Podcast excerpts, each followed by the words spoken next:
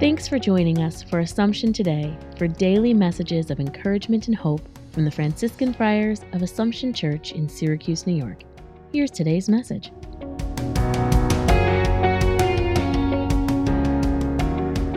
August the 11th. Blessed are the poor in spirit.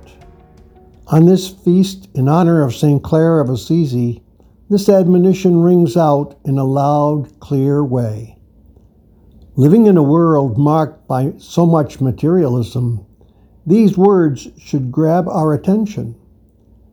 Clare embraced the spirit and substance of what it meant to be poor in spirit. It signifies not letting materialism underlie or creep into all the corners of our lives. It doesn't just or only mean the absence of material things in our lives.